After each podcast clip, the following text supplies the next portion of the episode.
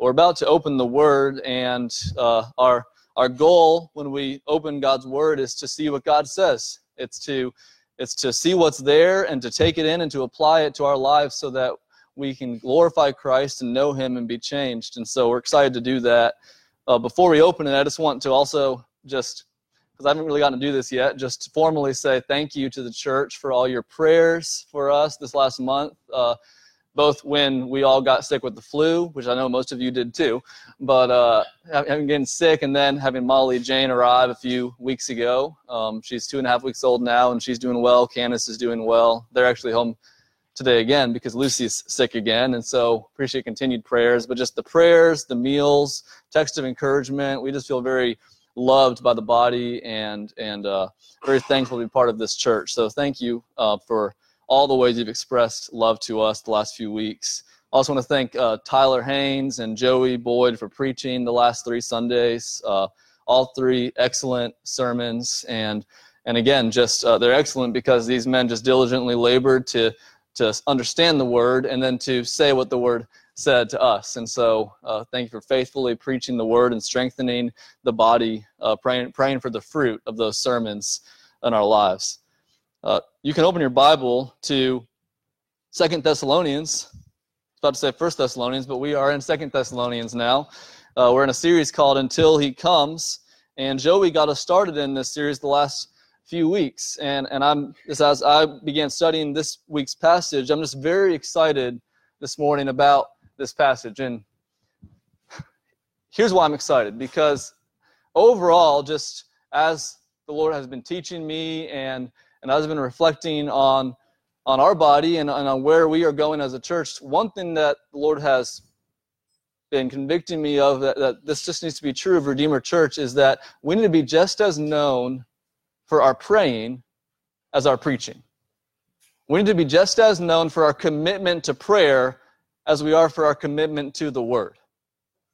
So when people come to Redeemer, we often tell them that we're a church that's about the Bible and that we preach the Scriptures and that we want to know what God says, and that is good. That is a good thing to be known for. But could someone walk in to our church and walk into any activity of our church and say, those people, they pray. They just seem to really believe that God hears them when they pray. And they seemed to really enter into that with confidence and with joy and with pleasure, that this church, yeah, they're all about the Bible, but they're also all about prayer. That's the kind of church we want to be, because the Word without prayer brings no fruit. Just like prayer without the Word brings no fruit. God has designed the Word and prayer to come together in our lives and in our church. And so God's been just leading me to ask, how can we grow in our prayers? And even in this morning's service, you might notice that we're praying more today than we maybe pray other times, because we need to pray together. We need to be marked by that. That said, prayer is one of the greatest blessings, and it's also one of the hardest duties of the Christian life. Prayer is hard, church. It's hard. Peter says in 1 Peter to be sober-minded for the sake of your prayers, which I take to mean that prayer comes with challenges, then we need to work at it, right? The disciples heard Jesus praying, and they saw how he prayed. And they came to him and they said, Lord, teach us to pray. Lord, teach us to pray, which implies we need to learn to pray. We're not good at it. We don't know what to pray. We don't know how to pray. You obviously do, Lord. Will you teach us to pray? And this morning, we get a chance to look at a prayer of Paul and to come to this passage with that posture. Lord, will you teach us to pray? Because we need to grow. We need to grow in our prayers. All of us do. We all struggle with prayer. And God, when He gives us prayers in Scripture, one of the things He's doing is He is teaching us how to pray. He is shaping us and helping us to see this is how we should go about this work of prayer that He's called us to, and as we do, we'll find the blessing of prayer. And so all that to say, I'm just excited to look at this together, because we need it, because as we grow in this, we will be blessed by it, we will have joy in this, and I believe God will bear much fruit through us as we devote ourselves to prayer. And so let's look at 2 Thessalonians, and what we're going to do is read verses 1 through 12, As Joey has said, this is a unit in the book. This is Paul's really introduction to this second letter. And what we saw in verses 1 through 4 was a thanksgiving for God's grace. He was thanking God for the grace that he has given to the Thessalonians that's borne fruit in their lives. And then verses 5 through 10 is a defense of God's justice. This church was suffering. This church was being persecuted. From all appearances, it didn't look like God was being just. And Paul, in those verses, says, God is a righteous judge, and justice is coming. And he will bring justice when Christ returns. And so we had a thanksgiving for God's grace and defense of God's justice, and then this morning we'll see a prayer for God's glory. And so let's read verses 1 through 12, and then we'll look closely today at verses 11 and 12. 2 Thessalonians chapter 1, verses 1 through 12. Paul, Silvanus, and Timothy, to the church of the Thessalonians, in God our Father and the Lord Jesus Christ, grace to you and peace from God our Father and the Lord Jesus Christ. We ought always to give thanks to God for you, brothers, as is right, because your faith is growing abundantly, and the love of every one of you for one another is increasing. Therefore, we ourselves boast about you in the churches of God for your steadfastness and faith in all your persecutions and in the afflictions that you are enduring. This is evidence of the righteous judgment of God, that you may be considered worthy of the kingdom of God for which you are also suffering. Since indeed God considers it just to repay with affliction those who afflict you, and to grant relief to you who are afflicted as well as to us, when the Lord Jesus is revealed from heaven with his mighty angels in flaming fire, inflicting vengeance on those who do not know God and on those who do not obey the gospel of our Lord Jesus. They will suffer the punishment of eternal destruction away from the presence of the Lord and from the glory of his might, when he comes on that day to be glorified in his saints and to be marveled at among all who have believed, because our testimony to you was believed. To this end, we always pray for you, that our God may make you worthy of his calling and may fulfill every resolve for good and every work of faith by his power, so that the name of our Lord Jesus may be glorified in you and you in him, according to the grace of our God and the Lord Jesus Christ.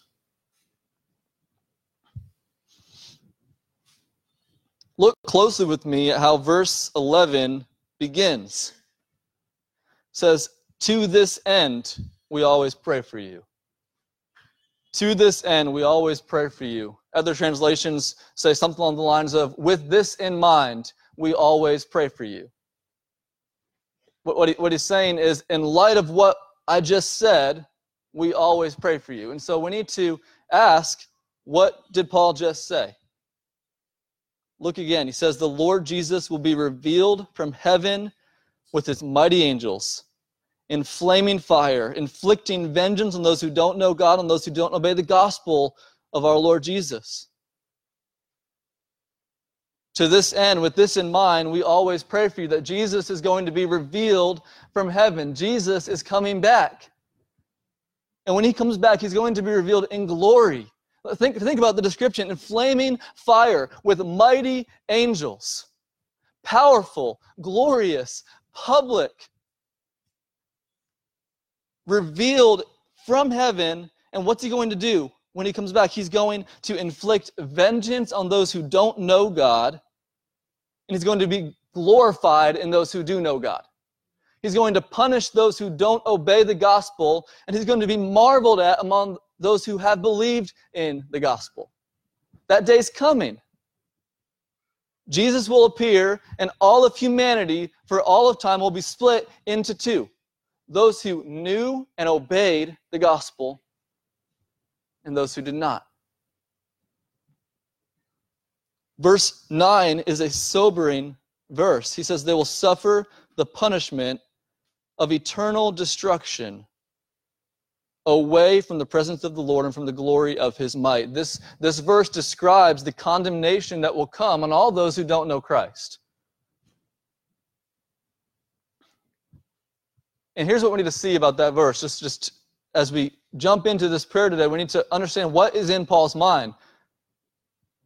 The destruction that's coming is described in the Bible in many ways. A lake of fire, gnashing of teeth, where the worm never dies. All of these are images to describe the suffering of hell. Will there be a literal lake of fire? We don't know. We know it's an image to describe the suffering of hell. But what is hell? What is the punishment? It is being away from the presence of the Lord. That's what hell is. It's being away from the God of life. It's being away from the glory of His might. It's being separated from God. And all those images in Scripture, all they are is to try to describe how awful it will be to be separated from God forever and ever. And that's going to come when Jesus comes. When He returns, that's the punishment that He will pronounce on all those who don't know Him, all those who sinned against Him, is that from then on, forever and ever and ever, they will be away from God. They won't have God. And you can think of any image in Scripture to try to describe that reality and how awful it will be, but the essence of it is away from His presence. That's what's going to happen to those who don't know Jesus, those who don't trust in Jesus. But for those who do trust in Jesus, what's going to happen? He says that they're going to see Him. He's going to deliver them from their suffering.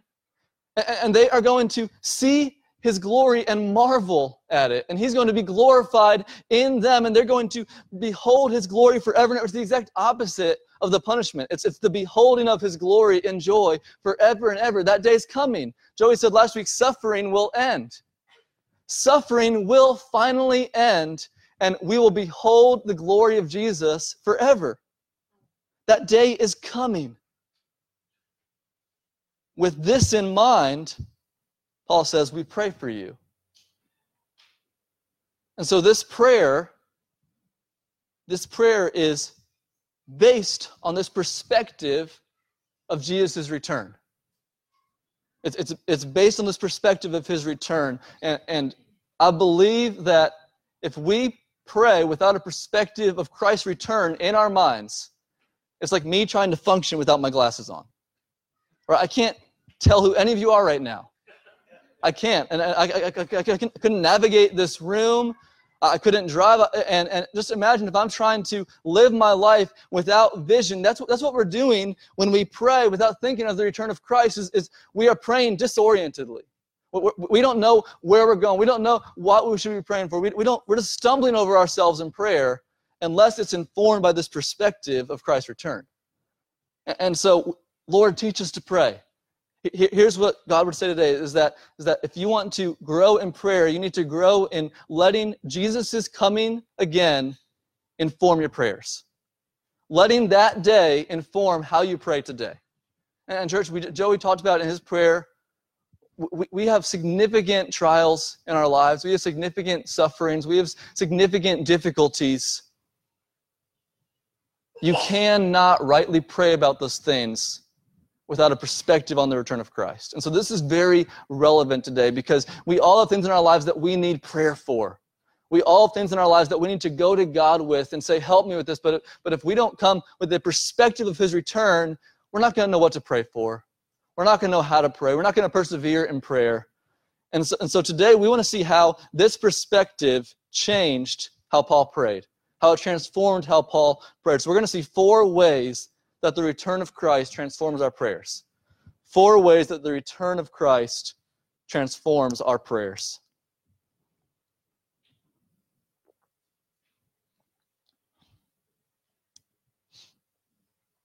The first thing we see is in the beginning of verse 11, he says, to this end, we always pray for you. To this end, we always pray for you. One of the most remarkable things about the Apostle Paul is that he constantly prayed for all the churches. Every letter he writes, he says, I'm praying for you all the time. All these churches all around the world that he's been, he's always praying for them. And I know for myself, guys, I struggle just to pray regularly for those closest to me in my life. Yet Paul persevered and was faithful in praying for all those churches all the time. And you ask, how did he keep that up? How did he not grow tired of that? How did he not grow weary of that?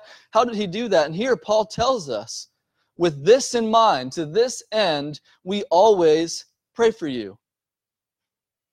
What he's saying there is that this perspective of Jesus returning is the thing that leads me to always pray for you. As I reflect on the return of Christ, it drives me to prayer. So the first way is that Jesus' return fuels our prayers. His return fuels our prayers. What he's saying is this: when I think about the return of Christ, it compels me to pray for you. We have to ask, what's the connection there? What is the connection? Why would thinking about Christ's return compel Paul then to pray so faithfully and perseveringly for all these people in his life? Well, if you would, turn with me to Luke chapter 18. Keep your place in 2 Thessalonians. Turn back to Luke chapter 18.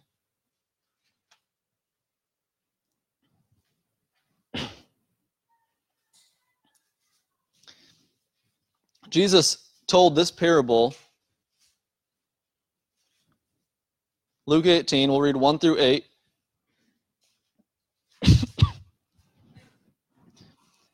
And he told them a parable to the effect that they ought always to pray and not lose heart.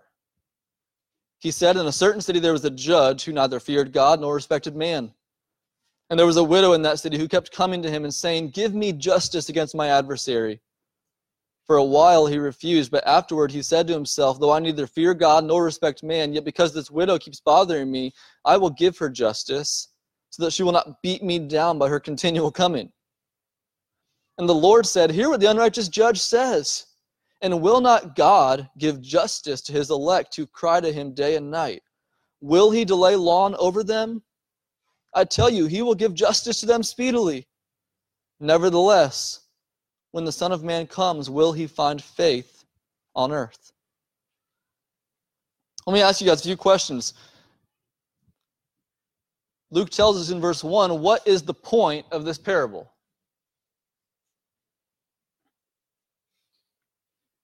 That they ought always to pray, right?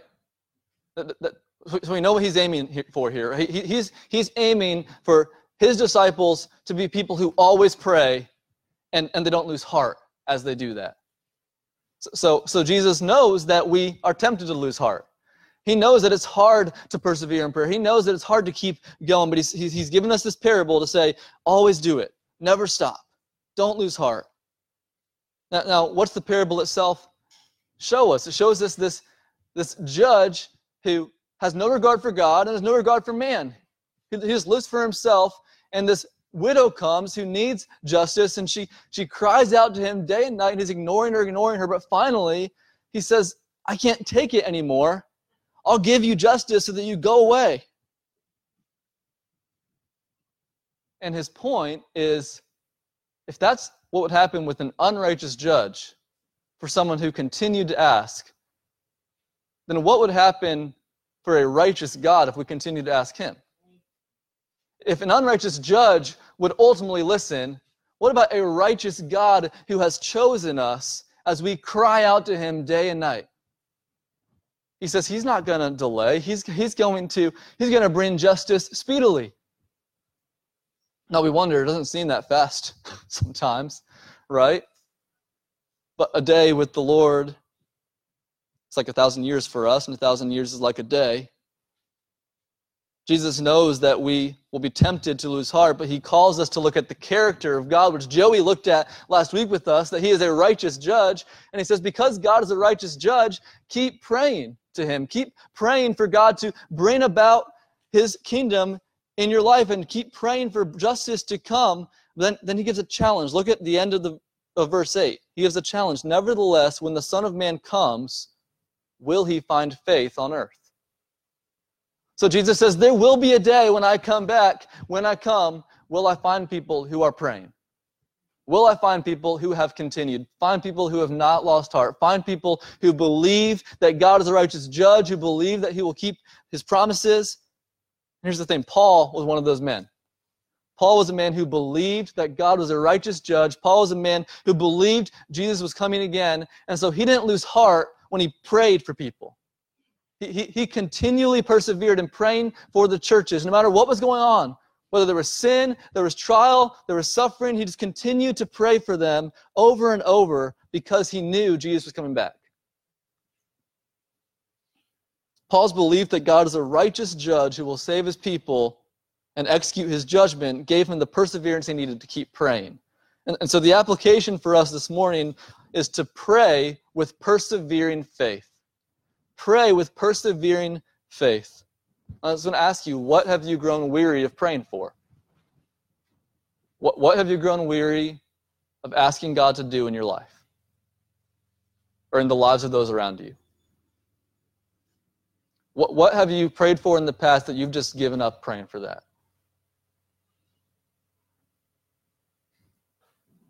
Jesus would say, one day I'm coming back.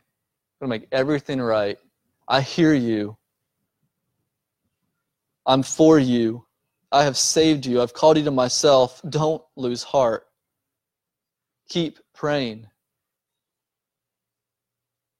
Keep on praying. And so, church, this morning, I want to encourage you to know that because Jesus is returning, that until he comes, we should never stop. We don't know what God is going to do. We don't know why he delays, but we know who he is, a righteous judge, a father who loves us, and he has good purposes for waiting. He has good purposes for not answering in his timing, but he calls us to keep praying. So Jesus' return fuels our prayers. It fuels our prayers. We see that with Paul. But also, just before we move on, just that begs us to ask the question, if we struggle to pray, then the answer is not just try harder. The answer is you need to get a perspective of Christ's return. If you're not moved to prayer regularly, then you're probably not really focused on the return of Christ. You're not fixing your heart on the blessed hope that we have as Christians. If you're not praying regularly, it's what compels Paul to pray, and it's what fuels him to prayer. So that's point number one. Jesus' return fuels our prayers. And number two, how else does Jesus' return transform our prayer life? Number two is that his return shapes our prayers.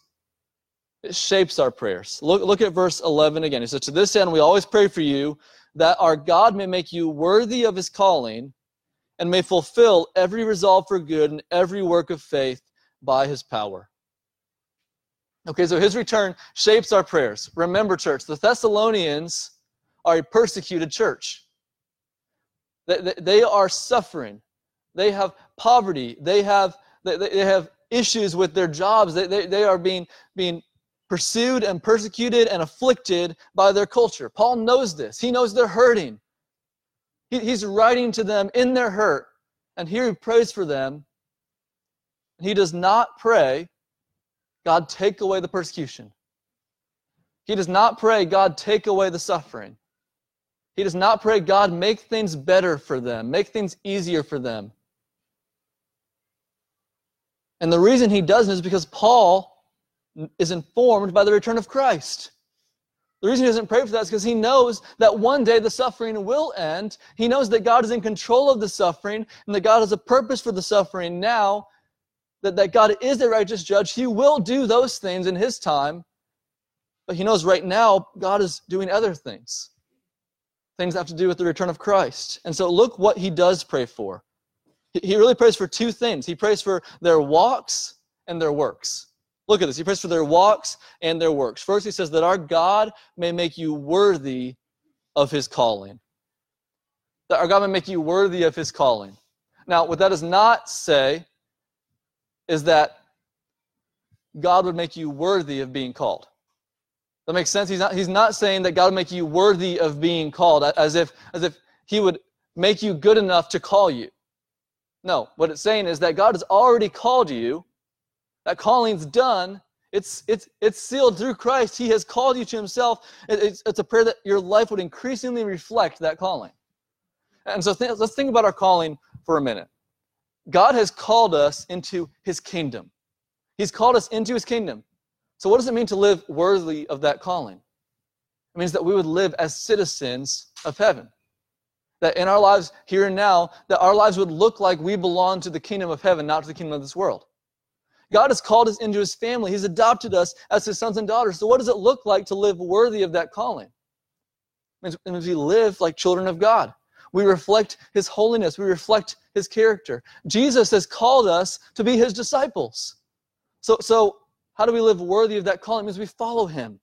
It means we do what he says. It means we imitate the life he lived. That's what Paul's praying for their walks, that they would live worthy of their calling, that the calling of God and their lives will get closer and closer so that we reflect what he's done. We reflect the calling that he's given us because he's called us. Not to earn it, but because he's already done it. And so that's the first thing Paul prays for. He prays for their walks with him. But then look, he also prays for their works. He says, and that God may fulfill every resolve for good and every work of faith by his power.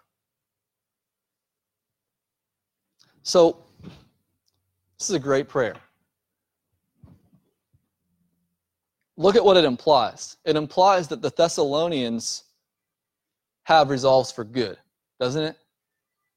Saying that God may fulfill your resolve for good. So that would mean that the Thessalonians are in their own minds and hearts, in their own lives, they're thinking, what good things can I do? What works of faith could I pursue? And think about that for your own life right now. So think about it in your family. What good things do I want to see happen in my family?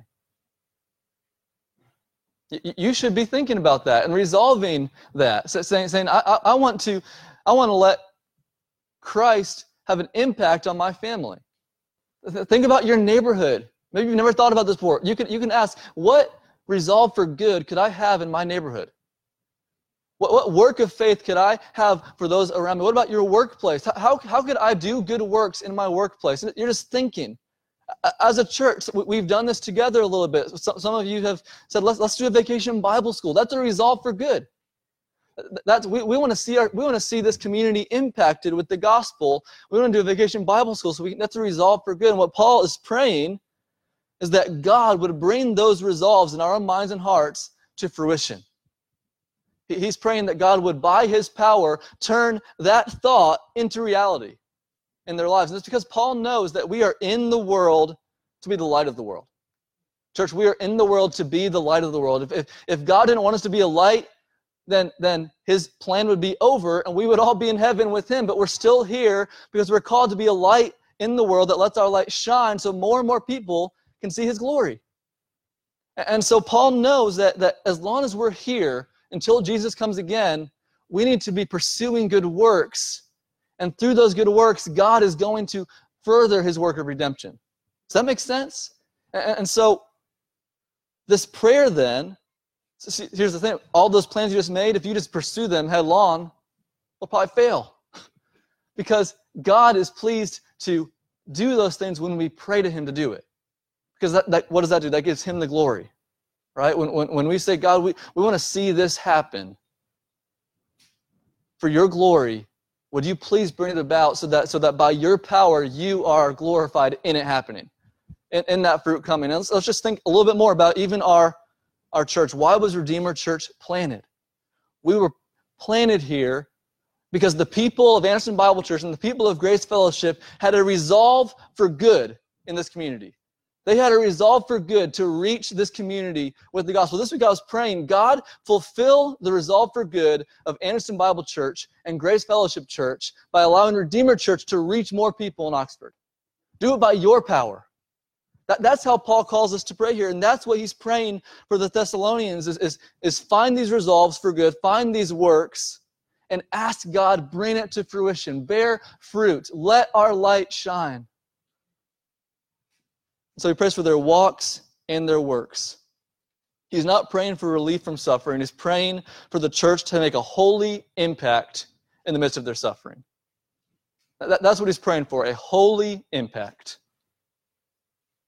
Knowing that one day, this life will end and eternity will begin. We want to make a holy impact on those around us. That should be our prayer if Jesus is coming again. You know, at Secret Church last year, that's David Platt's ministry, Radical, puts on this thing called Secret Church every year, where they spend 6 hours essentially imitating the persecuted church, which can't gather like this on Sunday mornings. They have to gather in secret for large chunks of time and get as much as they can until they can meet again. And during that night, you're learning that, you're doing that together, but then you're also praying for the church. And last year, they brought prayer requests from the persecuted church that they said, pray for us this way. And again, you know what? They didn't pray for relief from their suffering. They didn't pray for things to change. Here's what they prayed for. They prayed for faithfulness to the word, that they wouldn't compromise. They prayed for love for other Christians. They prayed for boldness to continue to share the gospel. They prayed that they would not fear, but that they would continue on. And it's because the persecuted church, much more probably than we do, has an understanding that this world is not our home. We're so comfortable here, and we build our lives here, and we love our lives here, and that's not bad in itself, but we need to realize that this is not it. This is not it. God is working through us right now, but one day Jesus is coming again. And so what's the application? Jesus' return shapes our prayers, and that means that we need to let his return help us to pray with the right priorities. Pray with eternal priorities. Pray with eternal priorities. And so here's the rub, is that you've got things going on in your life, right? We all have trials. We all have difficulties. We all have sufferings. We all have needs. God wants us to bring those needs to him. He's not saying ignore those. He's not saying don't bring those. We talked about it in Build this morning that God says, cast your cares upon me because I care for you. But what we want to do is bring those needs, and we want to connect them to the perspective that Jesus is coming again. And so here's how you can pray. Ask yourself this question. 40 billion years from now, what would I pray for about this situation? Not what do I want right now, but what would matter about this in eternity? What would matter about this once this life is done and the next life has begun? And then let that inform your prayer. Pray that way. Pray with that eternal perspective. How would I tell myself to pray once I've been in heaven for thousands and thousands of years, beholding the glory of Christ? If I could go back and say, okay, pray this way, what would I tell myself? Pray that way for these things. Also, church, just I will ask, are you praying for your walk?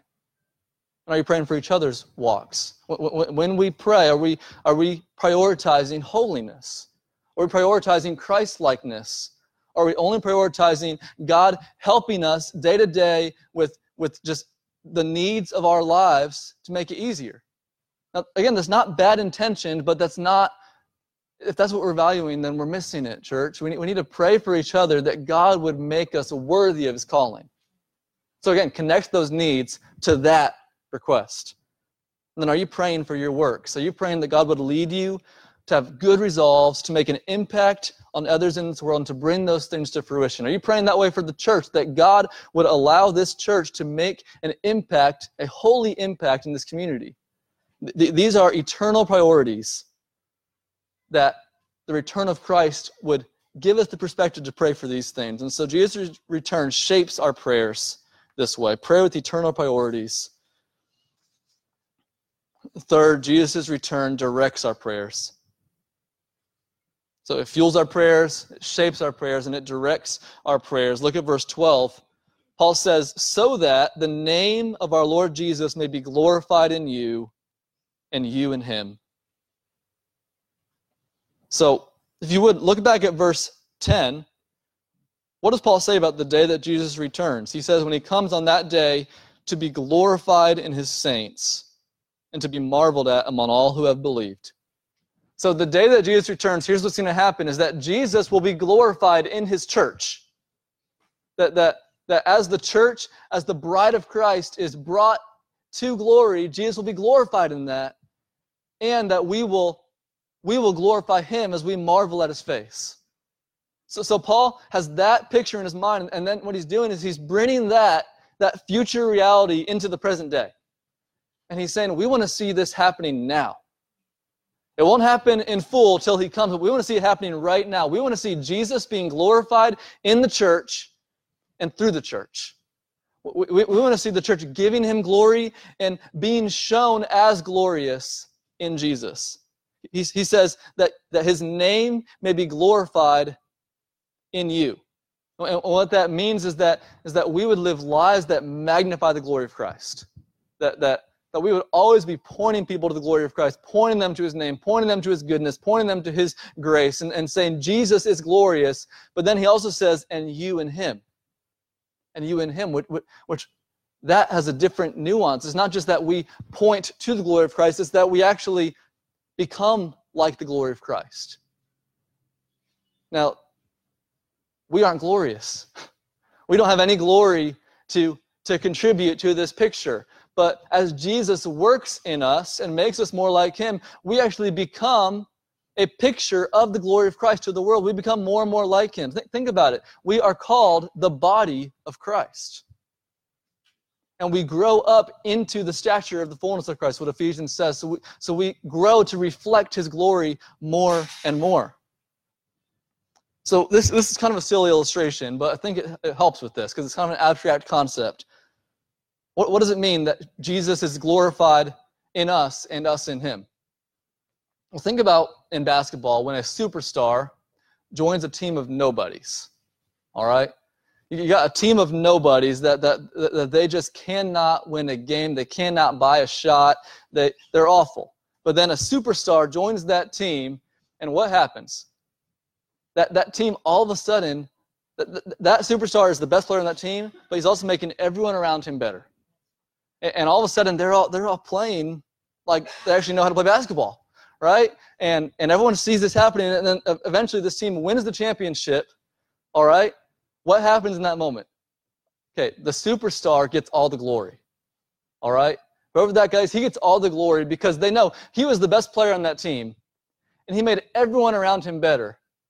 And so even though these other people did play a part in that because he made them better, they contributed, that no one's talking about bench warmer 5 over here, all right? No one's talking about him. They're talking about one person who really gets all the credit for it. But they also get to share in that, don't they? They get to share in that championship. They get to share in that victory. I know that's silly. I know it breaks down. Let's not analyze it too much, okay? But I think that there's something analogous going on with what he's saying here, is that Jesus will get all the glory, but he has bound his glory to the church. It's an amazing thing to realize that Jesus is not going to get glory in a vacuum on that day. He's going to get glory in the church. And right now, we get to be displaying that glory as a church. We get to be pointing to his glory and displaying it through our walks and our works. You guys see that? And so, when we pray these prayers, if Jesus' return is directing our prayers, then we should be praying with a singular purpose. Guys, you all, myself included, we all are busy people. We've got a lot of things going on. Work and school and family and church and community and relatives. We've got a lot of things going on. We've got a lot of needs to pray for. We have a lot of things to pray for. And it can get overwhelming, and we can become scatterbrained and distracted and sometimes feel almost crushed by how much there is to do and how much there is to pray for. But here's the thing. If we have 1,000 prayer requests, we can bring them all into this one request. God, all of it so that Jesus may be glorified in us and us in him.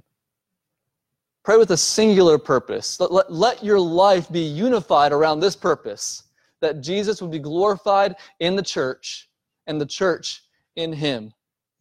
Unify all your requests under that one grand purpose. And if that is not your prayer right now, then begin by asking God to grow your delight in the glory of Christ. You're not ever going to want to pray that prayer if you don't actually delight in his glory yourself. And so, pray, hallowed be your name. God, let me see how great and glorious Jesus really is. Lead me to the cross, and let me behold his glory so that I can pray this way. Finally, Jesus' return fuels our prayers, shapes our prayers, directs our prayers, but finally, his return grounds our prayers. grounds our prayers. Look at the end of verse 12. He says, according to the grace of our God and the Lord Jesus Christ. Now remember, he's praying with the return of Christ in mind. He's thinking about that day. But here he says, I'm gonna base this prayer on the grace of our God and the Lord Jesus Christ. And here's what I think is happening, that the return of Christ is a day of judgment, is it not? That's what he says. This is the day that the righteous judge pronounces judgment on the world. When Jesus returns, he comes as a judge, and every one of us will give an account for our lives. And so as we think about that day, we should be terrified. We should know, if Jesus is going to look at every thought, every action, every word that came from my mouth, from my whole life, I have no chance of standing before the judgment of Christ. Yet, we're not terrified this morning, are we? We're not terrified this morning because of the gospel, because Jesus took the judgment already. On the cross, Jesus took the final judgment we deserve. He took our sins, he paid the penalty for them, so that now we look forward to that day instead of fear that day. The day he comes is a day of hope for us. It's a day of salvation. It's a day we look forward to. And so as we think about the return of Christ, it drives us to think about his grace. It drives us to realize I will not stand that day unless I'm standing in the cross. And so this means that we relate to God every day on the basis of his grace. From beginning to end is all of his grace. And we recognize that as we come to this work of prayer, we come grounded in his grace, come basing every request on his grace. We don't come basing it on our works. We don't pray when we feel we're good enough. We don't not pray when we feel like we've sinned. We come realizing that we come to pray on the basis of what God has already done for us in Christ, not on the basis of how we're living our lives right now. Church, we are tempted to pray on the basis of works. We are saved by grace, but we are tempted to pray on the basis of works. Let me ask you, have you never felt, will God not say yes to this prayer because of my sin? Have you ever felt that way? Or have you ever felt, I'm doing really good right now with my devotions, so I feel pretty good about my prayers right now. Have you ever felt those ways? And when you have that mentality, maybe you never said it so explicitly, but we come on a basis of works. We come as if our prayers depend on how we're living our lives. We come like it's a business transaction. You know, if I go to the car dealership to get a car, I need to make sure I have enough money in my account. I need to make sure that I can buy that car and that I have saved up enough to give him so that I can get what I need. But that's how we treat God in prayer so often, is that we need to store up enough good equity with God that when we make a request, he will answer yes because we've been living a good life, but we don't come to him if we don't think we have enough. We try to get our lives back in order. We try to do better. We treat it like it's a business transaction, but really prayer is like getting help from a good friend.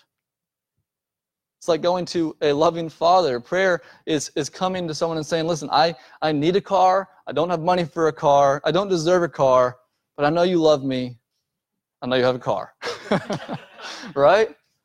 And you come and you appeal on the basis of the love that you know God has for you. What this means, church, is that we can pray with humble confidence. Humble confidence. We're humble because we know we don't deserve it. We're humble because we know that if it was based on how we're living our lives, that we would never have any prayer answered. So we come confessing our sin. We come confessing who we really are before the Lord, but we also come with confidence because we're confessing the gospel.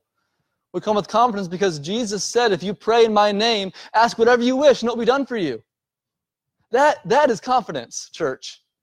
Jesus has said, if you pray in my name, ask whatever you wish and it'll be done for you. And the reason he said that is because if you're praying in my name, it means you're praying, trusting in my cross, trusting in my work for you, trusting in my grace. And so Paul does not conclude this prayer saying, according to my righteous standing with God, because God thinks I'm doing well, I'm going to pray this for you. And no, he says, according to the grace of God, I'm praying this. And so we can make requests boldly on the basis of grace. We can have a boldness with God that no one else in the world can have, to come to him and say, God, would you please do this? And it's not based on us, it's based on Christ, and it's based on his grace. And one day when he returns, we know that we will receive grace, because Jesus has taken the judgment already. He has already taken our sin. He has put us in this relationship with him. And so, church, grace, conclude with this, and then we will take a time in prayer together, but grace invites us to prayer. The grace of God invites us into this praying relationship with him. And what prayer is ultimately is communion with this God who has saved us. It is fellowship with this God who has loved us. It is coming to him and enjoying life with him now, and partnering with him now in what he's doing for his glory. The cross purchased your ability to pray. And so let's pray constantly, perseveringly, humbly, yet confidently, for the glory of Christ, with eternity in view. Let's be a church that prays that way. Let's know that if we pray that way, God will hear, he does hear, he will answer, he will bear his work of fruit in our lives. We're going to conclude today a little differently. We're going to have a time of prayer. And Wes, you can come up and play a little bit as we pray. But we're going to have three men in the church take these prayers and pray them for us. And so we're going to pray for our walks this morning. Pray that God would make us to live worthy of his calling. We're going to pray for our works as a church, that God would fulfill every resolve for good by his power, and we're going to pray for his glory in us and through us. We're going to pray that Jesus would be glorified through this church.